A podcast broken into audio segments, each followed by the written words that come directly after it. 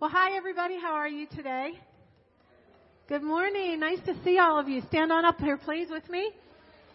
Let's lift our voices, praise the Lord this morning with our song, and just praise Jesus because He is here with us today. So we're glad to have you here.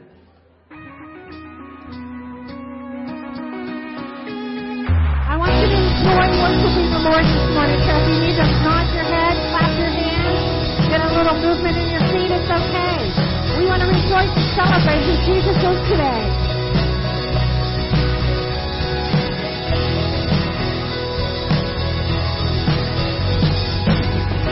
There were walls between us. By the cross, you came and broke them down. You broke them down. There were chains around us.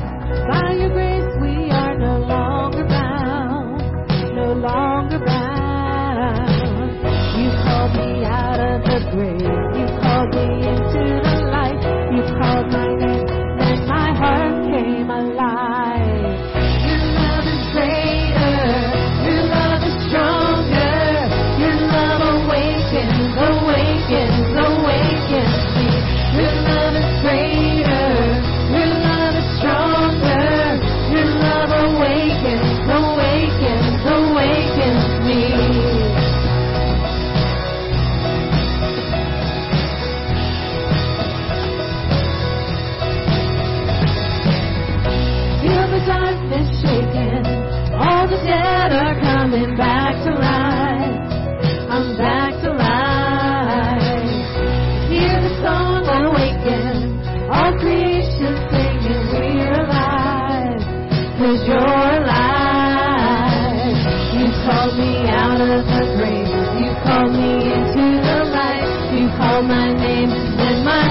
came alive.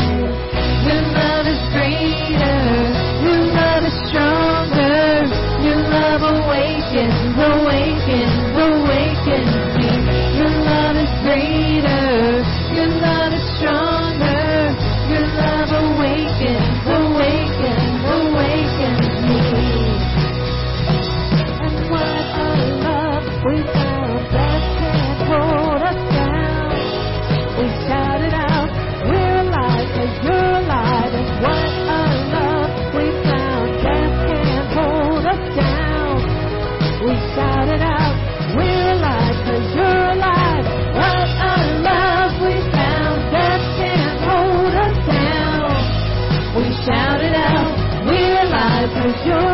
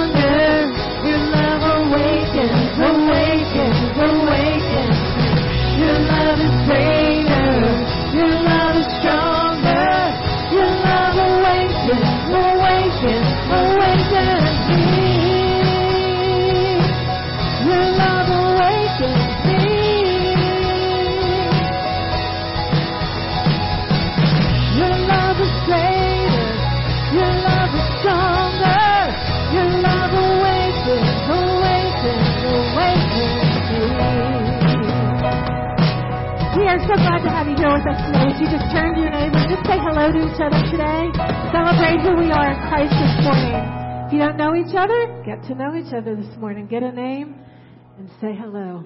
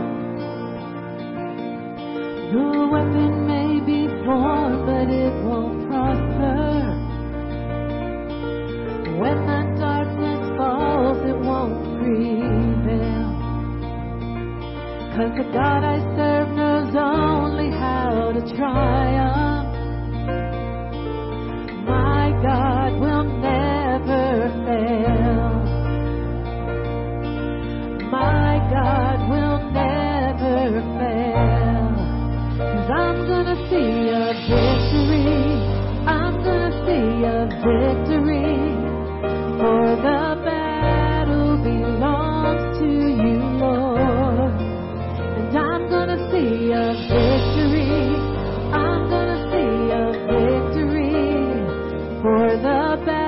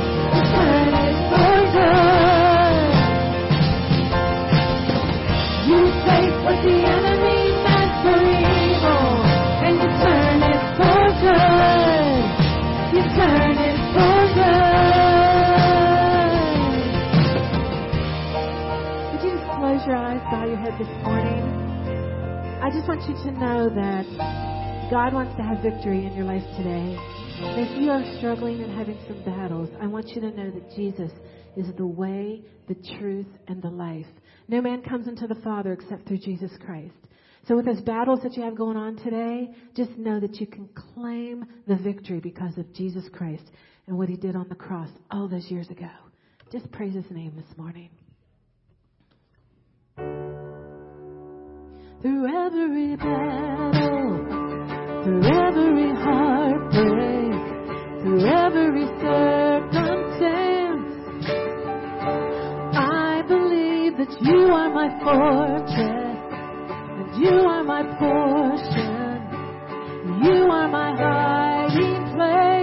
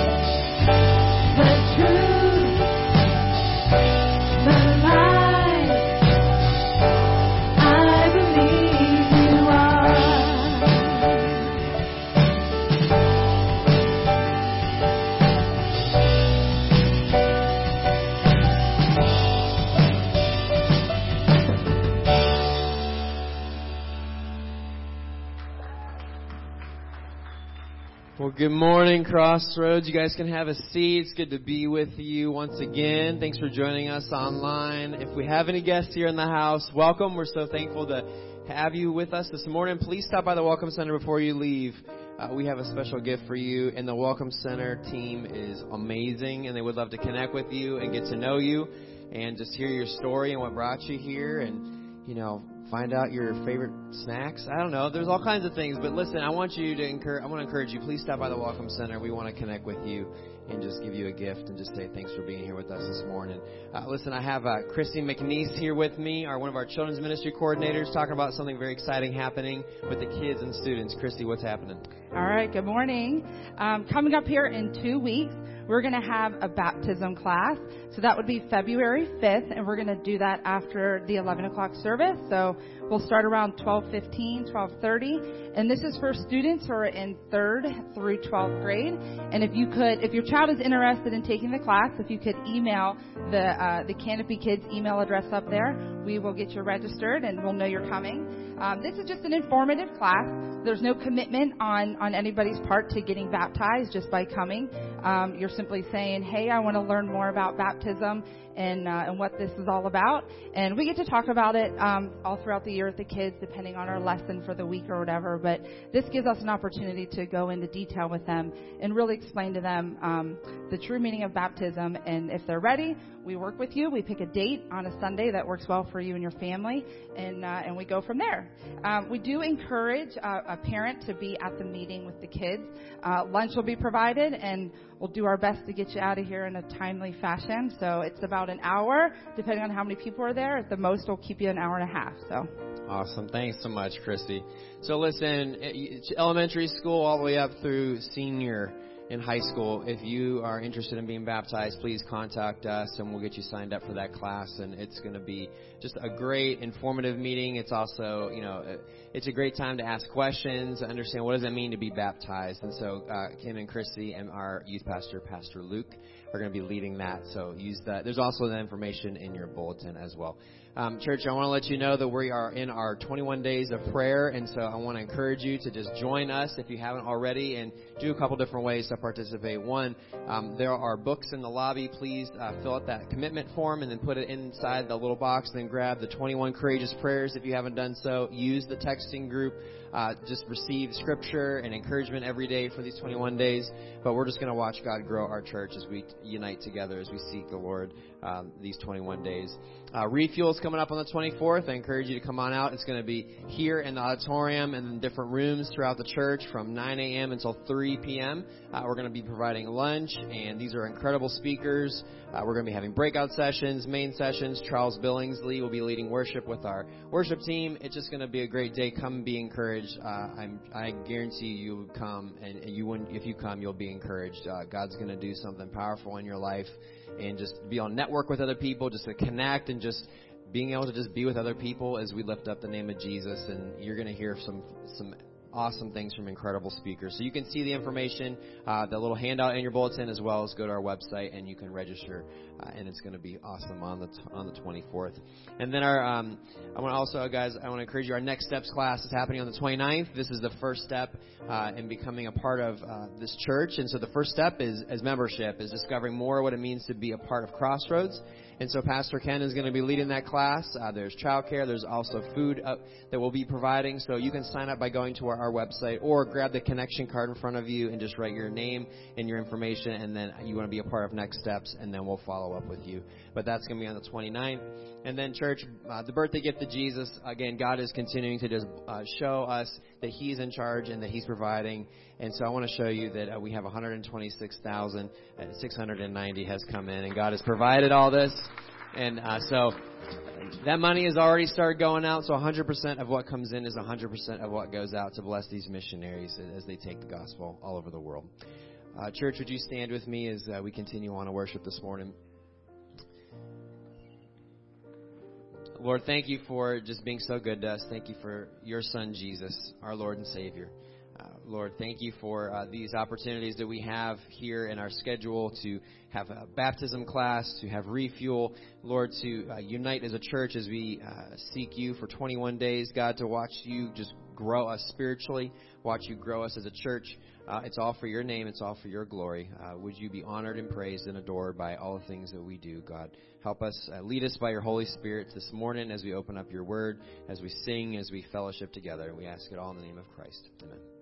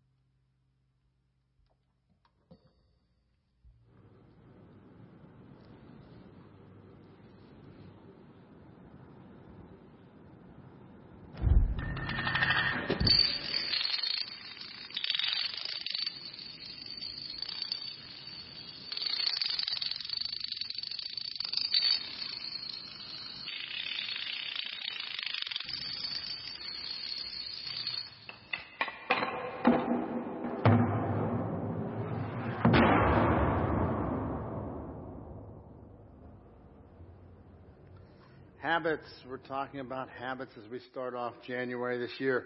And uh, we're talking about good habits. Habits that will change your life if you allow it. Habits, if you begin to, start some of these good habits, it will absolutely change your life. So we start off our year with the 21 days of prayer, and I want to encourage you, if you've not yet taken one of these books, please take one. There's a, a number of them still available out there. We have about 350 people that have signed and said that we are going to do the 21 days of prayer. Can we thank God for that, folks? That's an exciting day. and then um, I want to encourage you because if, um, uh, if you leave your name there, I'm praying over your name. So I've been, I have 350 names that I'm going over, and I'm, I'm every day pulling them out, and I'm reading and lifting your name up before the Lord. And so as we, like for example, the first day was the Lord is my rock. I'm asking, Lord, would you please be with? And I fill in the blank and I read your name to the Lord and ask the Lord that you would, that He would reveal Himself as the rock to you. And then like today, today is the sun. We feel the warmth from the sun, which Pittsburgh, we don't understand that. There's not much sun, right? But for the sun, God is, uh, he, he uses the illustration of the sun. And so uh, as we realize the warmth that comes from the sun, we realize the warmth from the light of, of, of the world, Jesus Christ. And so I'm praying that for you. So I want to encourage you, if you've not grabbed one of these, just grab one on your way out. And, uh, and just start. If you missed uh, starting with us last week, start tomorrow and uh, just jump on it. It's uh, they're one page each day. I think it will encourage your life. Our kids, I want to show you this. Chrissy and uh, Kim came up with this wonderful thing for our kids, 21 days of prayer. They've been handing them out down there, and I believe on the first day they handed out 70, 70 of these alone on the very first Sunday, and then on Wednesday they handed out even more. So I'm thankful. We got 350 adults. We got probably close to 100 kids. Can we thank God for what He's doing? Amen. God is moving in our church. And so I asked you to pray for three things. There's three things I want to encourage you alongside the book. Pray, number one, for your personal growth. That God will grow you closer to Him and grow you as a person. What are those areas? We looked last week at, at the seven areas of your life. What is God doing? Maybe you set a goal in some area of your life. I want to encourage you to write that goal down and pray it and give it to the Lord and say, God, here's my goal. Help me develop a plan. Help me to do these things for you. So as we're, as we're doing that, um, these are the small things that make a big difference. And so you, you make a little habit and just come to God every day. So uh, I want to encourage you to, to pray number one for yourself. Pray number two for your family. Pray for each person of your family by name. Lift them up. Pray for your spouse. Pray for your kids. Ask God. And what I've been doing is I've been taking, Lord, would you allow the, uh, the, my family to see that you are the rock? So I take these and I pray them for my family. Listen, um, praying for your family is so important. As you just lay this down, you want to know the most important thing you can do for your family is to pray for them. Way better than worrying for them. Way better than stressing out over them. Pray for them and lift them up. Take them. And listen, when you do, the peace that passes all understanding comes over your heart. And then the third thing I asked you to do was to pray for our church and ask God to move in a mighty way in our church. Ask God for His direction in our church and, and to lead us as a people. And I want to tell you that uh, last week I shared that verse with you, not by might, not by spirit, uh, not by might, not by power, but by my spirit, says the Lord. That is going to be my theme verse for this entire year. I have watched the Lord in the last week. I can tell you about five incredible things that I have seen the Lord do. I am going to call them modern day miracles. Now they're not like a miracle where like, all right, you know, Jesus turned the water into the wine. But it's bigger than that. Hearts became close to Jesus. People are being called unto God. Uh, there, there are young people that are getting involved in, in reading this thing, and they're calling back and they're saying, "Man, my life has changed because of Jesus, not because of this book or this church, but because of Jesus." And God is moving in a mighty way. There are five major things that I have witnessed the hand of the Lord this week, and I want to encourage you: stop and look. You see, you can't do this when we're moving at the speed of the light. Stop and look and say, "What has God done in my life?" And I'm telling you, in this church, there are five big things. I mean, one was just absolutely blew me away. I said, this can be God and God only has done this work. Actually, on all five of those things, God and God only. I have called several of my friends. I called a pastor friend of mine. He lives out in Indiana. He's going to be here speaking in a few weeks. I called John Lilly. I said, John, you won't believe what God just did. And I'm telling him all these things that God did. And, and he's like, wow. And so it's just amazing. Uh, last night we had a family that, that came because of uh, from that they were invited all the way back at Trunk and Treat because of what God did at Trunk and Treat. So listen, there, there, that's number six. There is just things that God is doing over and over and over, and He's moving in a powerful way, and we give Him the glory. So join us in prayer on the 21 days of, uh, of prayer. And if you haven't started, start tomorrow. There's no better day than to start today, right? Just start now and jump on in. And I'm asking Lord for miracles in our church. You know what? I don't want to hear that how good our programs are. I want to hear that the Holy Spirit Himself moved in the presence of His people. Amen? I want to hear that God did something in your life. I want to hear there's, there's people falling at the feet of Jesus and they're coming in and they're saying, this is where we're going to go. And that's my heart, my prayer, my vision for the future, for the next year, that we will be so in tune with God, that people would just be so drawn to the Almighty. Listen, there's, there's nothing else that's more important in life than Jesus Christ.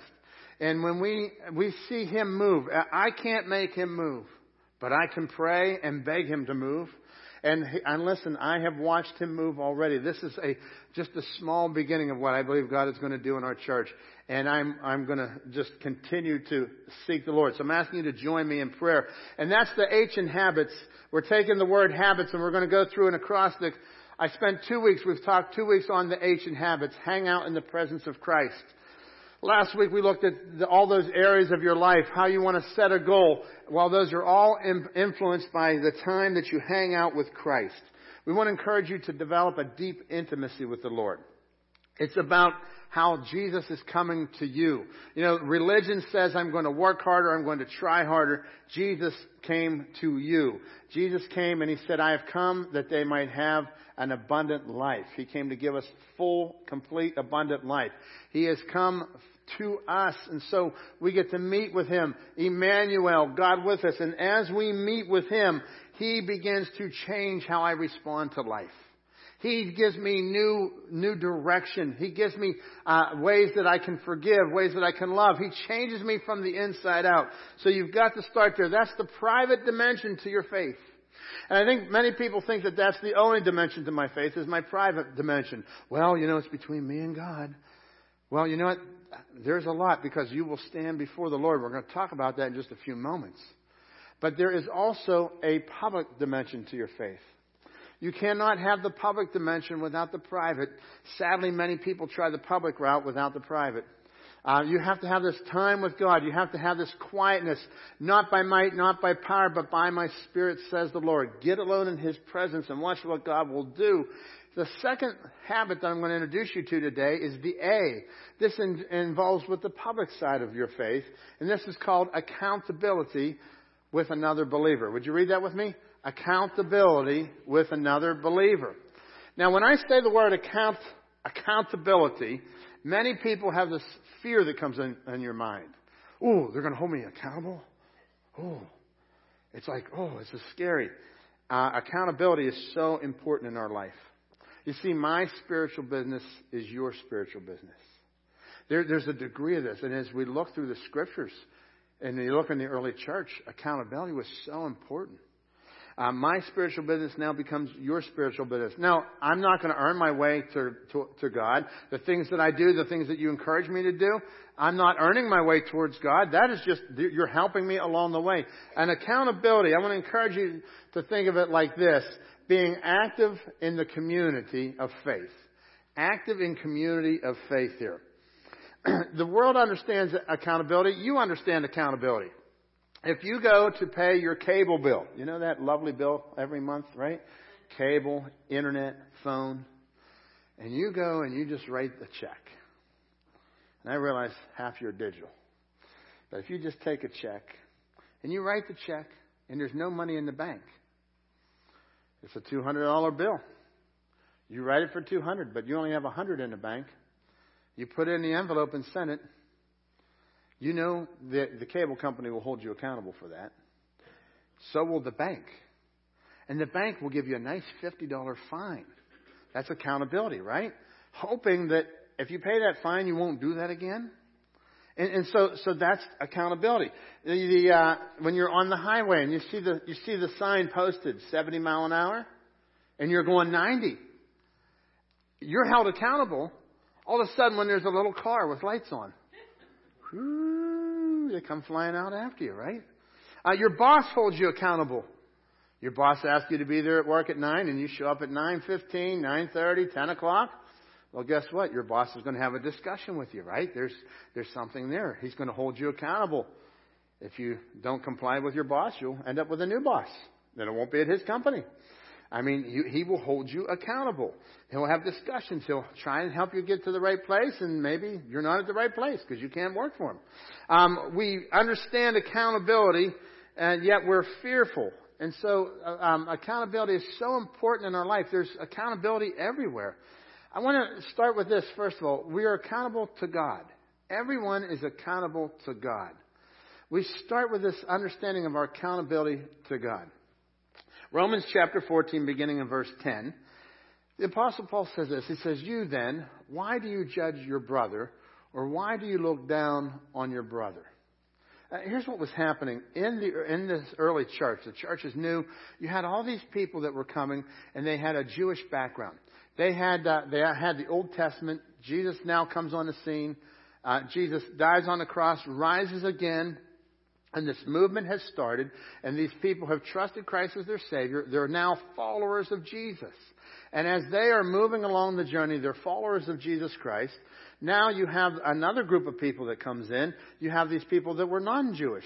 They were Gentiles. So you had the Jews and then you had everybody else. So all the rest of the world hears about Jesus and they begin to follow Jesus. What happens is you have this argumentation that begins to happen within the early church and they begin to judge each other. The Jews were saying, listen, we have all of our eating laws. How dare you sit down and you eat that food? Pork being one of them, right? How dare you sit down and you eat that pork because we're following Jesus. You're calling yourself spiritual, but you're, you're, you're not eating the way we eat. And then the Gentiles, they started to judge the Jews and they were like, what are they talking about? They're crazy. I'm going to have a ham sandwich right in front of them. And that's what happened. And so there was disrespect. There was all kind of things that were happening. They were, they're having this argumentation back and forth. And the apostle Paul says, you then, why do you judge your brother or why do you look down on your brother? For we will all stand before God's judgment seat. Every one of us will stand before the judgment of God. That's a sobering thought. Continuing on, he says, and he quotes from Isaiah, he says, It is written, As surely as I live, says the Lord, every knee will bow before me, every tongue will confess, will acknowledge that I am God. Like one day, the whole world, the whole, every human that's ever lived, whether, you know, whether they end up in heaven or not, they will bow and submit that He is the King of Kings and the Lord of Lords. And, and listen, there's only one way we get to heaven is through what Jesus did. He died on the cross. He paid for our sin. He was buried and he rose again. And he says, Whosoever shall call upon the name of the Lord will be saved. So, so he says here, listen, this is coming one day. And then the Apostle Paul in verse 12 says this. He says, So then, each of us will give an account of ourselves to God. We need accountability. I am going to be held accountable to God. And so I want you to catch this here. Back over in uh, Romans chapter 8. Romans 8 says that there is now, therefore, no condemnation to those who belong in Christ Jesus.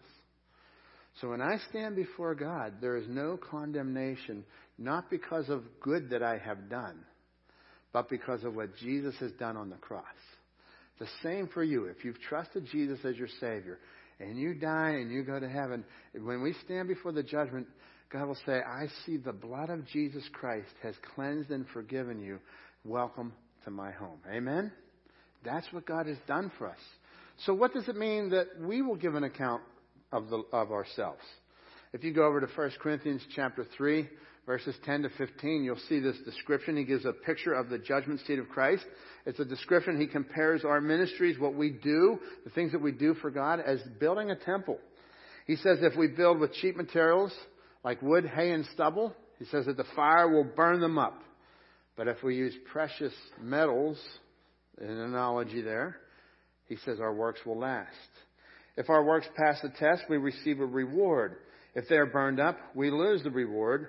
And, and then he even uses the phrase, some are saved, yet as by fire. I want you to catch this because the good, we all do. We're trying to serve the Lord here. You come in, we have people that are downstairs serving right now, teaching your children about Jesus. Thanks be to God for those people. We have our band up here. They're playing and leading in worship. The pastor's preaching. They're out on the parking lot directing traffic. Uh, there's ministry that you do all week long. You're taking things to your neighbor. You're helping your neighbor. You're praying for one another. There's all kind of ministry that we do all day. And uh, what can happen is you can come and you can do these things with your own motive.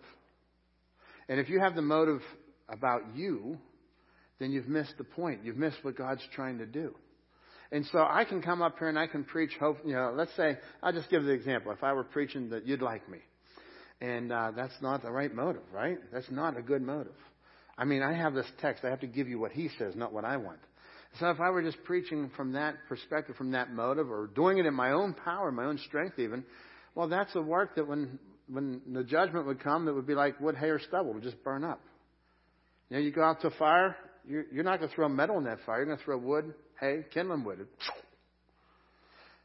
The pastor comes in and he preaches and he gives the word of the Lord, and maybe he's stumbling and he's stuttering and and he's trying to honor the Lord. God takes that and he says, "Okay." He stumbled, he stuttered, but his heart was in the right position. Boy, he built with something that was something that's going to last. And then over in Revelations, it gives a picture of us laying our crowns at the feet of Jesus. You know, what am I going to do with the crown in heaven? I'm not going to have one on my shelf. Hey, look at my crown. Look what I did while I was on earth. That crown that the Lord gives us, I'm going to lay right at the feet of Jesus and worship Him. We fall down, we lay our crowns at the feet of Jesus. And so, for all of us, there's been times in our life whenever we have we have uh, served out of self. We serve ourselves even sometimes by serving. But God says, I want you to serve me. I want you to do it in my power. I want you to do it not by might, not by power, but by my spirit, says the Lord God Almighty. And that's what God wants to use you in your in your life every day. And it's not just something that happens on Sunday, it's something that happens every day of, the, of our of our life. But as we come before Him, I want you to understand that's the that's the accountability that we have. So one day you will that what you do on earth is still important. Even though my sin is forgiven and there's no condemnation, what you do on earth is still important. God has left you here to do something for Him. He's given you talent. Thanks be to God, these team up here using their talents for God, singing and playing and leading us to the throne room of God. Thanks be to God for the people. God has gifted so many people with so many different talents, and as we all use them for His honor and glory, God wants us to do it not in my own strength, but in His strength, in His might. And I have to surrender to Him for that to happen. And so as we do that, we give an account of ourselves to God one day. But I'll tell you what, I found that the, the second, the second uh, habit of accountability, being active in community, is so important to your faith. It is so important for your spiritual growth. It's the, it's the gymnasium. It's the, the working out like he says there, we, we used the verse several weeks ago about working out, exercise towards godliness. As you are exercising and working out towards godliness, this habit of developing community, being in, accountable friendships. Why is this so important? Well, the scripture teaches it, and here's my thought on it, is that we is always stronger than just me. Would you read that with me? We is always stronger than just me. You will stand before God on your own, I can't help you in the presence of the Lord. I can't help you. It's you and the Lord. But I'll tell you what, I can help you get to the presence of the Lord. I can encourage you to do the things that He's called you to do. Ecclesiastes chapter 4 verse 9 begins this passage. It says, two people are better off than one, for they can help each other succeed. We quite often use these in context of marriage. You hear this at weddings. I had a wedding yesterday that I was able to officiate, and I used these verses there, and I was like, wow, I'm preaching that tomorrow morning. I mean, I had already known that I was preaching it. Um, he says that if one person falls, the other can reach out and help. But someone who falls alone is in real trouble. Woe to the person who falls alone. Listen, you go out, you're, you're trying to follow God, and you do this on your own, and then you fall. Well, he says that you need somebody to pick you up. And woe to the person who has nobody to pick you up. Let me tell you, you will fail. There's not a person who followed Christ who hasn't failed. Peter himself failed Jesus, and Jesus himself picked him up. I, I want you to remember that because you will fail out there. You will stumble. You will fall. And woe to the person who does it without community. I have watched through the years the people who fall, because we all fall. The community picks them back up. And as the community picks them back up, they become closer to Christ. It's how God designed it. But the people that ostracized because I fell, I'm no good, I shouldn't be there. Woe to that person. Woe to that person. Don't ever cut yourself off from the community of another believer. The number one worst thing you can do is when you fell, when you fall or fail, is to run from the body of Christ. We're not perfect. We've got, we're crazy. Right? But listen, we're crazy for Jesus is what we are. And God says this is how it works. You need the body. So don't run, don't run, don't run, don't run. Keep moving forward in faith. Likewise, verse 11, likewise, two people lying close together can keep each other warm. Thank God for that verse, huh? But how can one be warm alone? A person standing alone can be attacked and defeated, but, but two can stand back to back and conquer. Three are even better, for a triple braided cord is not easily broken. And I always tell people that uh, in a marriage, when I'm doing a wedding, listen, the three, the three cord in your marriage is Jesus, the bride, and the groom. And it has to be that way. If you don't have Christ in your marriage, it's going to struggle. It will falter. It will fail. He says a three stranded cord is even better. But I want you to think about this in the body of Christ. Let's apply it now to my relationships in the church. A three stranded cord is even better man, we're going to falter, we're going to fail, but I need a community around me. Jesus himself said, where two or three are gathered together in my name, I am there in the midst. That's when Jesus shows up. He does something special when we gather. So I want to encourage you because as you look through the Bible, uh, basically, it basically is telling us here that uh, the one another is always more powerful than one. Always more powerful. You look in the scripture, you know, in the New Testament there are 59 commands of one another's. Like the early church, that was their primary task was these one another's. They were to, they did these one another. See, that's not just private. One another. It's not just me and God. It's me, God, and you. That's one another. And here's a few of them. Uh, to be at peace with one another. I mean, that's hard at times, isn't it? Sometimes you can't solve a disagreement, but you can be at peace. Um, and that's what he says, to be at peace with one another. To wash one another's feet. All right, who's coming up? Help me out. That was cultural in that day, wasn't it? Aren't you glad we don't do that today, huh? You know, if you saw my feet, you'd be real glad, right? So, uh, listen, you, uh, and back in that day, they would, they would come in, you know, come out, their, their feet are in sandals. There's, there's no, no socks, no closed shoes. They come walking in, and the servant would wash your feet. Get rid of the dust. You know, if I come to your house today, I, I wipe my feet on your mat.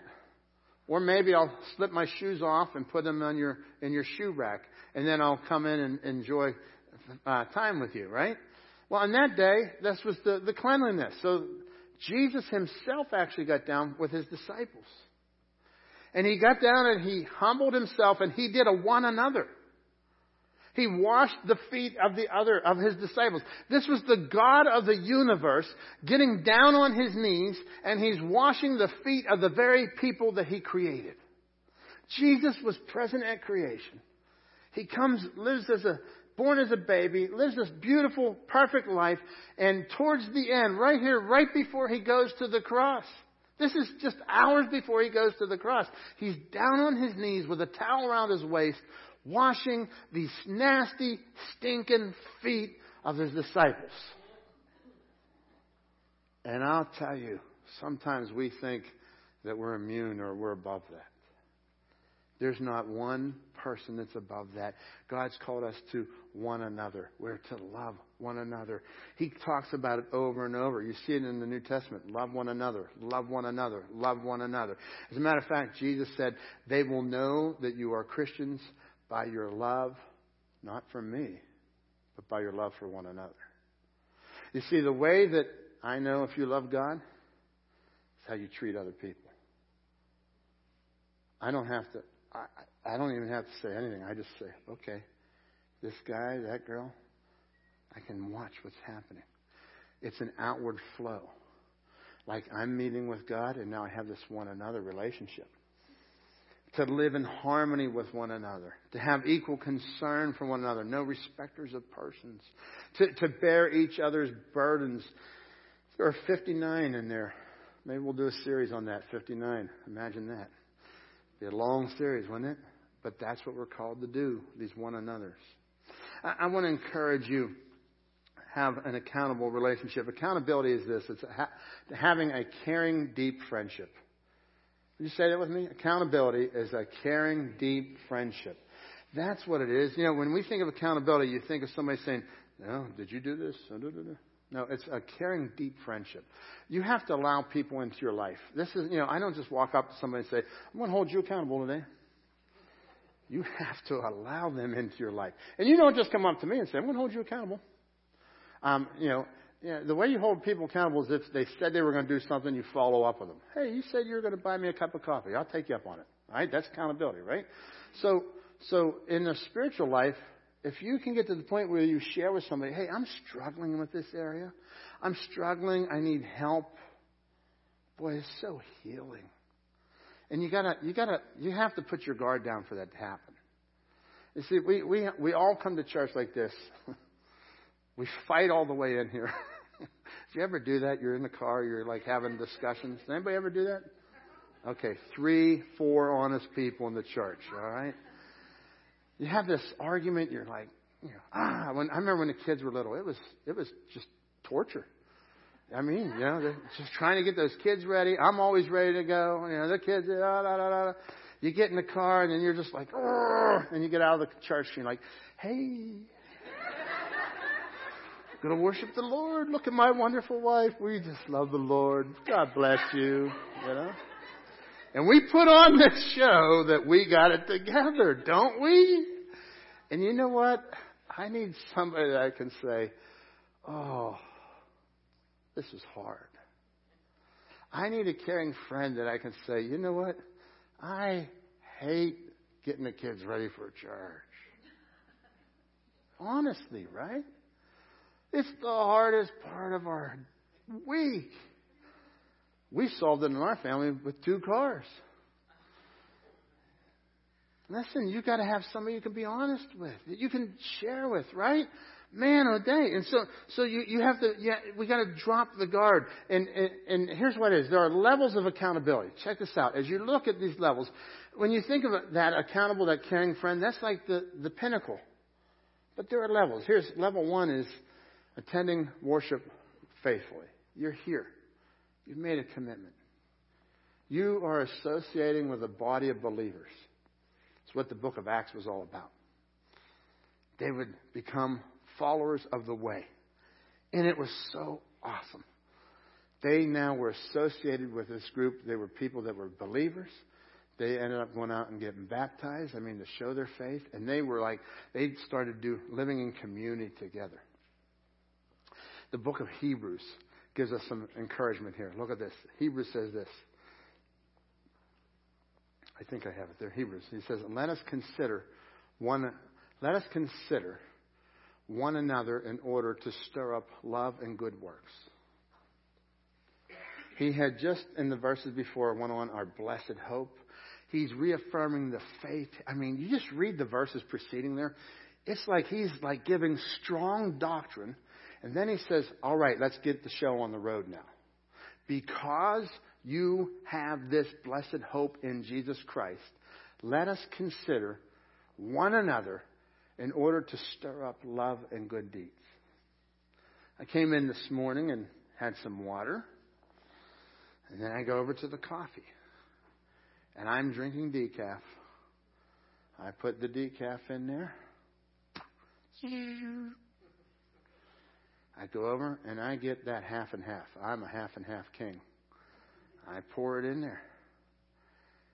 I like sometimes a little coffee with my half and half, you know? Put it in there. And I put my sweetener in there. And I got it, and I walked down the hall, and I took my first sip halfway down the hall, and I went,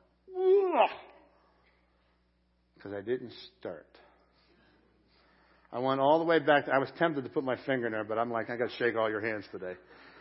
So I went down there, and I got the coffee stir. It tasted like what I was trying to drink. When you stir it up. And that's what happens to the body of Christ. We are to stir each other up for love and good works. Another translation uses the word provoke.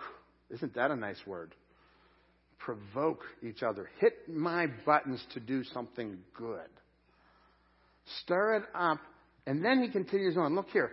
He says, not forsaking the assembling of ourselves together as some are in the habit of doing.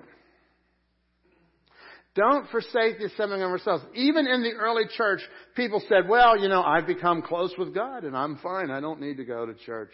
I don't need to gather with the people of the way. I don't need to hang out. And they started to just drift off and fade.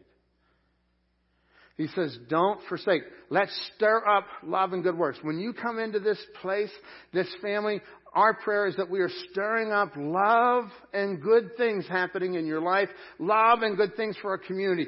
You know, I've had people in our community tell me that the happiest people that they know come to this church. That's what you're doing. We as a community, we're stirring it up. We're stirring it up. And it's all of a sudden, it tastes so much better. Like, man, the sugar's not at the bottom anymore. The sugars in every ounce of the drink. And, and that's what God's called us to do. He says, man, I want you to stir this thing up. Don't forsake getting together. Listen, don't, don't run away when something goes bad.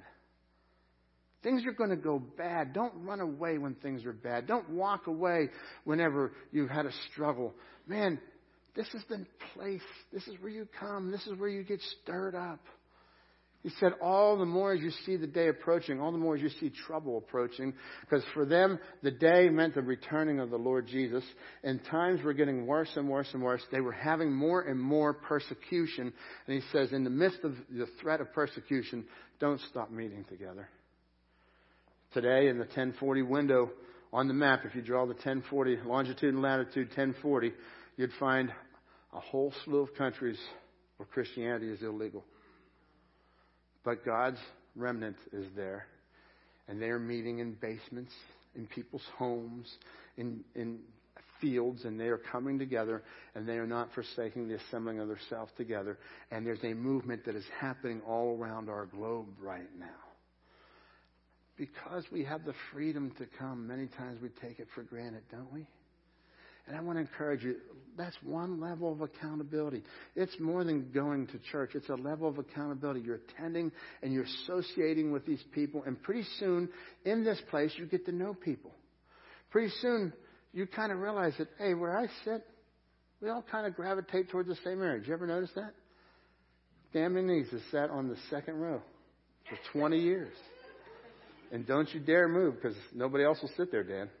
I'm not allowed to have an open chair. But around Dan, there's typically, well, Chrissy's always right there too with him. There's typically a bunch of people that kind of gravitate there. And look around the auditorium and don't just like recognize people. Begin to stop and say, hey, how are you? My name's, and give them your name. And start to develop these relationships. Because you'll never get to the caring friend if we don't start somewhere. Uh, the next level is a smaller group. We have life groups happening in our church. We have a men's group that meets on Wednesday night, women's group meets on Wednesday night. Several life groups are meeting in people's homes. Uh, some, these groups kind of come and go at times. I want to encourage you to get involved in a group. And all the way to the point where you find that caring friend. That caring friend is so important. And that is the, the where, where we're trying to go with an accountable friendship. It, it is it is so necessary. I, I meet together. I go with a couple guys every every Tuesday, and we we go to breakfast, and it's fun. I I like breakfast. They know they know. Listen, they they love you and they know you, and you show up and you start to develop this. And uh, and I want to encourage you to do that to, to develop some friends. Go go get that coffee. Go hang out and and make it Christ centered. You don't always have to be doing a Bible study, but the fact that three two or three believers are getting together, you're going to talk about God. Otherwise, you might not be believers. I mean, it's going to come up. It's going to happen. It's going to come out. Okay? Um, Proverbs 18:24 says that there are friends who destroy each other, but a real friend sticks closer than a brother. A real friend sticks closer than a brother. Man, you know the friends that have pulled you down. Friends will make or break you. Uh, you may have some friends that are not following God, and you cannot let those voices pull you down. You have to hear from the Lord. And that's why it's so important to surround yourself with friends that will encourage you. That's what an accountable friendship is. The scriptures model this for us with David and Jonathan. If you go in the Old Testament, you'll read about two guys. There was Jonathan, uh, there was Saul was the, the king, and Jonathan was his son. And then there was David, who would end up being the next king. But uh, Saul and uh, uh, so so you had this issue that Jonathan was passionate for the Lord. He was, he was seeking after the Lord. He wanted the Lord's will to be done. And so there, there was this enemy, the Philistines. They had a giant, and the giant would come and would taunt Israel daily, and most of Israel would be just shuddering in fear. We're gonna die, we're gonna die. Jonathan was seeking the Lord. He's saying, how's this gonna happen? One day they find David. David was just a little guy. You know, I always, I heard that there was this show out there in um, uh, in Lancaster for the of David, and they had him as a little guy. And I said, well, I always thought he'd be a big guy. Well, you go and read in the scripture, he was a little guy. It wasn't his stature. They didn't choose him. You know, most of the presidents are six foot tall or, or taller. They, they didn't choose David because of his stature. It was because of his heart. And so here's Jonathan, one guy, here's David, another guy, and David has to go out and he gets chosen to go fight the, the giant. And I want you to just visualize with me Jonathan seeking after God, wanting to see this defeat of this giant in their land. And here's what David says to the giant. Check this out. David says, to the Philistines. You come to me with sword, spirit, and javelin, but I come to you in the name of the Lord of heaven's armies, the God of the armies of Israel, whom you have defied. Now imagine, here's Jonathan seeking after the Lord. Most people are cowardly running from this guy. Jonathan wants to see this happen, and here goes David. He goes up in the face with his little slingshot. He says, You You've defiled the God of heaven's army. I'm coming to you in the name of heaven's armies. Continuing on. He says, Today the Lord will conquer you, and I will kill you and cut your head off. Now, isn't that cool? He continues on. Look what else he says. He says, And then I will give the dead bodies of your men to the birds and the wild animals, and the whole world will know that there is a God in Israel. Verse 47. And everyone assembled here will know that the Lord rescues his people, but not with a sword and spear. This is the Lord's battle, and he will give it, give you to us. Now I want you to check this out because here's Jonathan. He's seeking after the Lord. David goes out, and if you read the rest of the story there, man, David goes out. One little stone went in his sling, and the sling went round and round and round and round and round and round. And he takes down the giant, little David, short in stature. He takes down this giant, and you know what? Jonathan says, That's what I'm looking for. I'm looking for a friend who will be a giant taken down. Take down the giants. You know, that's what you need in your life is a friend who will encourage you to take down the giants in your life. There's some giants in your life that it will haunt you if you let them in. That terrify you every time you think about them. You need a friend who will come to you and say, hey, listen, we're on the same team. 1 Samuel chapter 18. Look what happened to David and Jonathan. After David has done, he's done talking with Saul now. Jonathan became one in spirit with David, and he loved him like himself. These two became the best of friends. Oh, they had their families, but they ended up having the best of friendship. And they encouraged each other. They stirred each other up towards love and good deeds. And I want to encourage you because when you finally get that in your life, I've got so many people in my life that have encouraged me along the way. And I can tell you, man, I have a private dimension to my faith and I have a public dimension. It's the one another's. Look here at uh, accountability will add insight to your decisions. Before you go make a decision, come before the Lord and also before other wise counsel, before those accountability people in your life. Proverbs 12:15 says that the way of a fool seems right to them, but the wise listen to advice. Every major decision in my life, I have been able to consult with godly people, with the family of God, people who would hold me accountable, and it has helped me with every decision, every major decision in my life, including my marriage. Fools think that they need no advice, but we see the wise listen to the advice. Uh, truth, it will add truth. Accountability will add truth to your perception and, uh, and it will change. It will, it results in a good perspective of life. Uh, Rome, I'm sorry, Proverbs 27, 6 says, wounds from a sincere friend are better than many kisses from an enemy. Your enemy will always tell you what you want to hear. Enemies always flatter. Somebody who loves you can caringly and lovingly help you and say, boy, is that really how you wanted to treat your mom? Is that really what you were trying to say to your kids? Man, they can encourage you. Real friends tell you what you don't want to hear. Average friends will tell you what you want to hear. We need truth telling in our life. Um, accountability adds hope when you're hurting, and the result is healing. It adds hope when you're hurting. James 5:16 confess your trespasses, your sins to one another. Pray for one another that you may be healed. The effective prayer of a righteous man or woman avails much.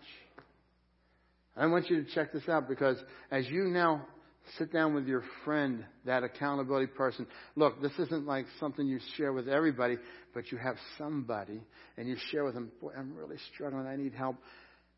And they are able to pray for you. You know what happens? You experience healing. We're going to try and make it look good like I got it together. There's nobody that got it together. Then why don't I let some people into my life who will pray for me? Well, somehow I've been told that only the strong will survive. No. Only the ones who are humble in the sight of the Lord and willing to hear from the people of God will survive. It adds faith to your journey. It adds faith to your journey. I want you to think about this. Proverbs 27, 17 says, As iron sharpens iron, so one man sharpens another. So as you look in your life, I want to encourage you. Accountability is about being fully known and fully loved. Did you catch that? Fully known and fully loved. See, the people who know me the most, they know I'm a little crazy. And they love me. That's how God loves you. You need the body of Christ around you that know when you're nuts, that can pull you aside and help you, that can know your failures and love you all the more. That is the love of God. And close with this thought here. Several years ago, in my, our early days of marriage, I've been married for 29 years. I'll be 30 this summer. I can't believe that. In the first few years, I'll never forget, I came home from work one day. My wife is sitting on the couch. She can attest to this. She's sitting on the couch on the phone, crying. And so, what does a man do when you come home and your wife's crying? You want to fix it. Well, number one, don't try to fix a crying woman, right? Don't do that. Like, I just didn't know that early on. I just, help. And I was like, well, who you talking to? Mary Jane. And I knew that Mary Jane was her good friend. She was an older woman who was a mentor to her. It was like an accountability person in her life. I'm like, what could a Mary Jane possibly be telling you? I'm like, well, what are you talking about? She goes, you. And I was like, I'm God's gift to you, baby. What's going on? and you know what Mary Jane did? Mary Jane was so good. This wasn't like my wife wasn't going to leave me or anything like that. It wasn't like some catastrophic event. It was just normal life. How do you live with a guy? I mean, how he leaves his clothes everywhere. I mean, that's how God made me, right? No, I'm just kidding. Uh, listen, how do you live with this guy? So she's talking to this guy, to this lady, Mary Jane, and Mary Jane tells her something like this: "That's just the way it is when you're living and having a relationship and you're growing this life together. You're going to have friction and you're going to have disagreements.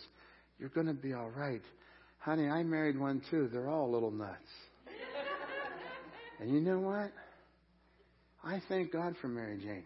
That was Mary Jane Anthony. Mary Jane Anthony got up and moved to Ohio. And the scriptures tell us that the older women are to teach the younger women. I thank God because I have a wife that was poured into by an older woman that said, I don't need a church program to do this. Programs don't make this happen. I'm going to get on the phone and I'm going to befriend Rhonda because I knew Rhonda as a teenager is what she did. She knew Rhonda from the time she was a kid and she kept an eye on her and she loved her.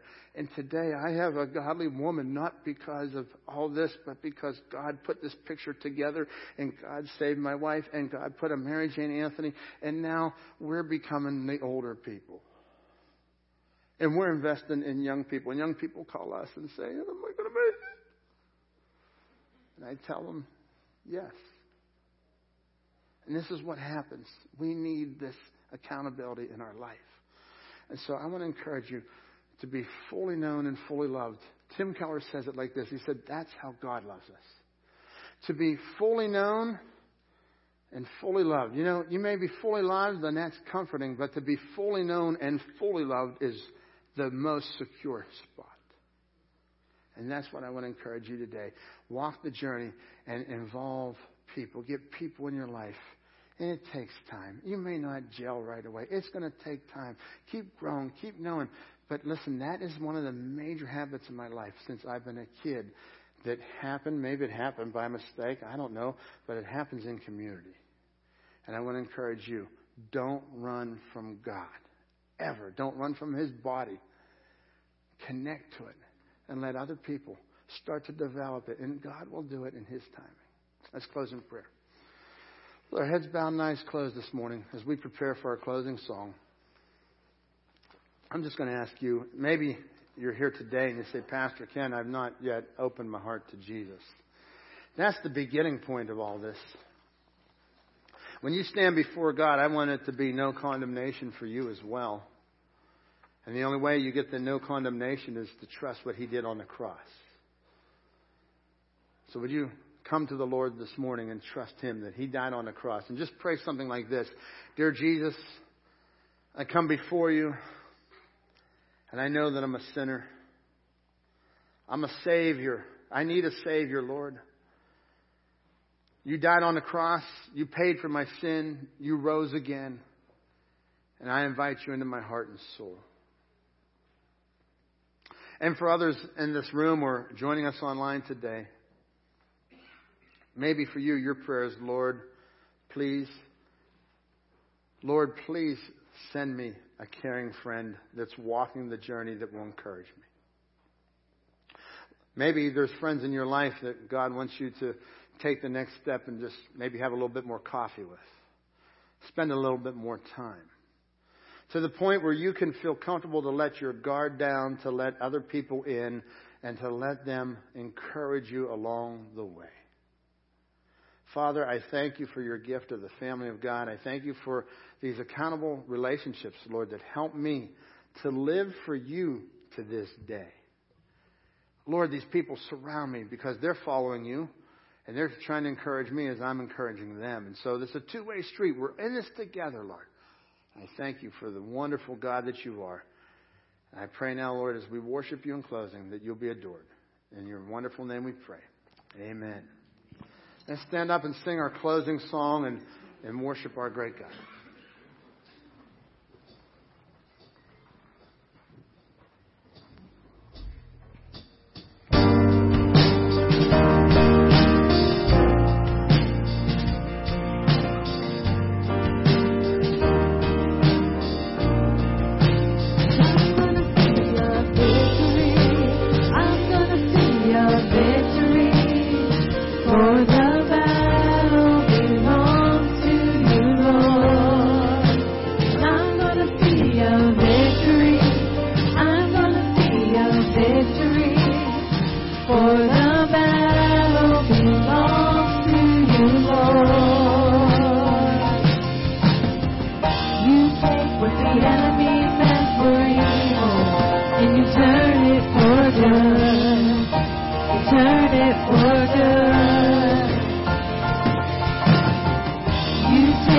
the enemy meant for evil, turn it for good. Turn it for good.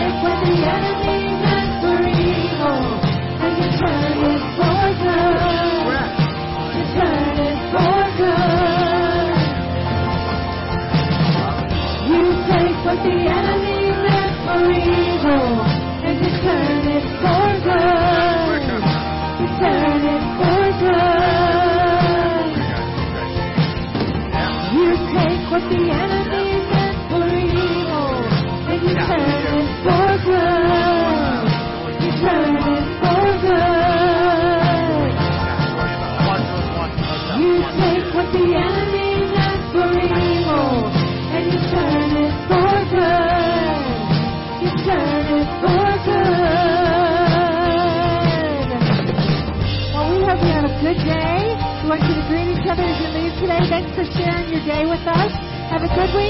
you next earth.